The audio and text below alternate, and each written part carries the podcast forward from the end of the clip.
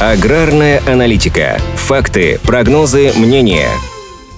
На фоне рекордных урожаев зерновых и масличных культур о фруктах и овощах говорят заметно меньше, а между тем плодово-ягодных культур по прогнозу Минсельхоза России может быть собрано около полутора миллионов тонн. И это тоже будет рекордный показатель. При этом аналитики фиксируют тенденцию снижения интереса садоводов к закладке новых садов. В этом году процесс посадки еще не начался, так как традиционно он стартует после уборки урожая фруктов. А в Ассоциации садоводов России уже отмечают, что саженцы закупаются не столь активно, как год или два назад. В прошлом сезоне в топ-3 регионов России по площадям закладки садов вошли Дагестан, где появилось 720 гектаров новых садов, Кабардино-Балкария – 600 гектаров и Ставрополье – 238 гектаров. Как видим, первые два региона лидируют с большим отрывом. Но рост площадей садов в России в последние годы не прямо пропорционален увеличению объемов урожая. Последний показатель растет в большей степени за счет закладки садов интенсивного и суперинтенсивного типа. Для таких насаждений используется более высокая плотность посадки, а также применяются различные современные технологии, начиная от капельного орошения и специальных сеток для защиты от града до новейших средств защиты растений и обработки в садах с помощью дронов. Осенью сады обычно закладываются преимущественно в южных регионах России, а вот в центральной ее части, в том числе в Черноземье и Поволжье, этот процесс обычно идет весной, тогда как саженцы приобретаются осенью. В этом году спрос пока остается на приемлемом уровне, но объем продаж по факту ниже прошлых лет.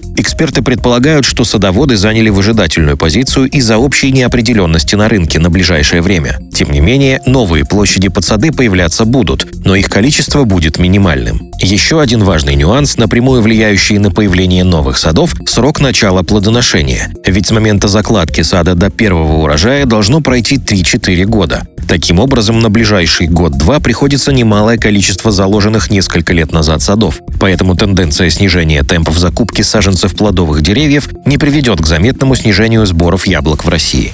Аграрная аналитика подготовлена по заказу компании «Сингента».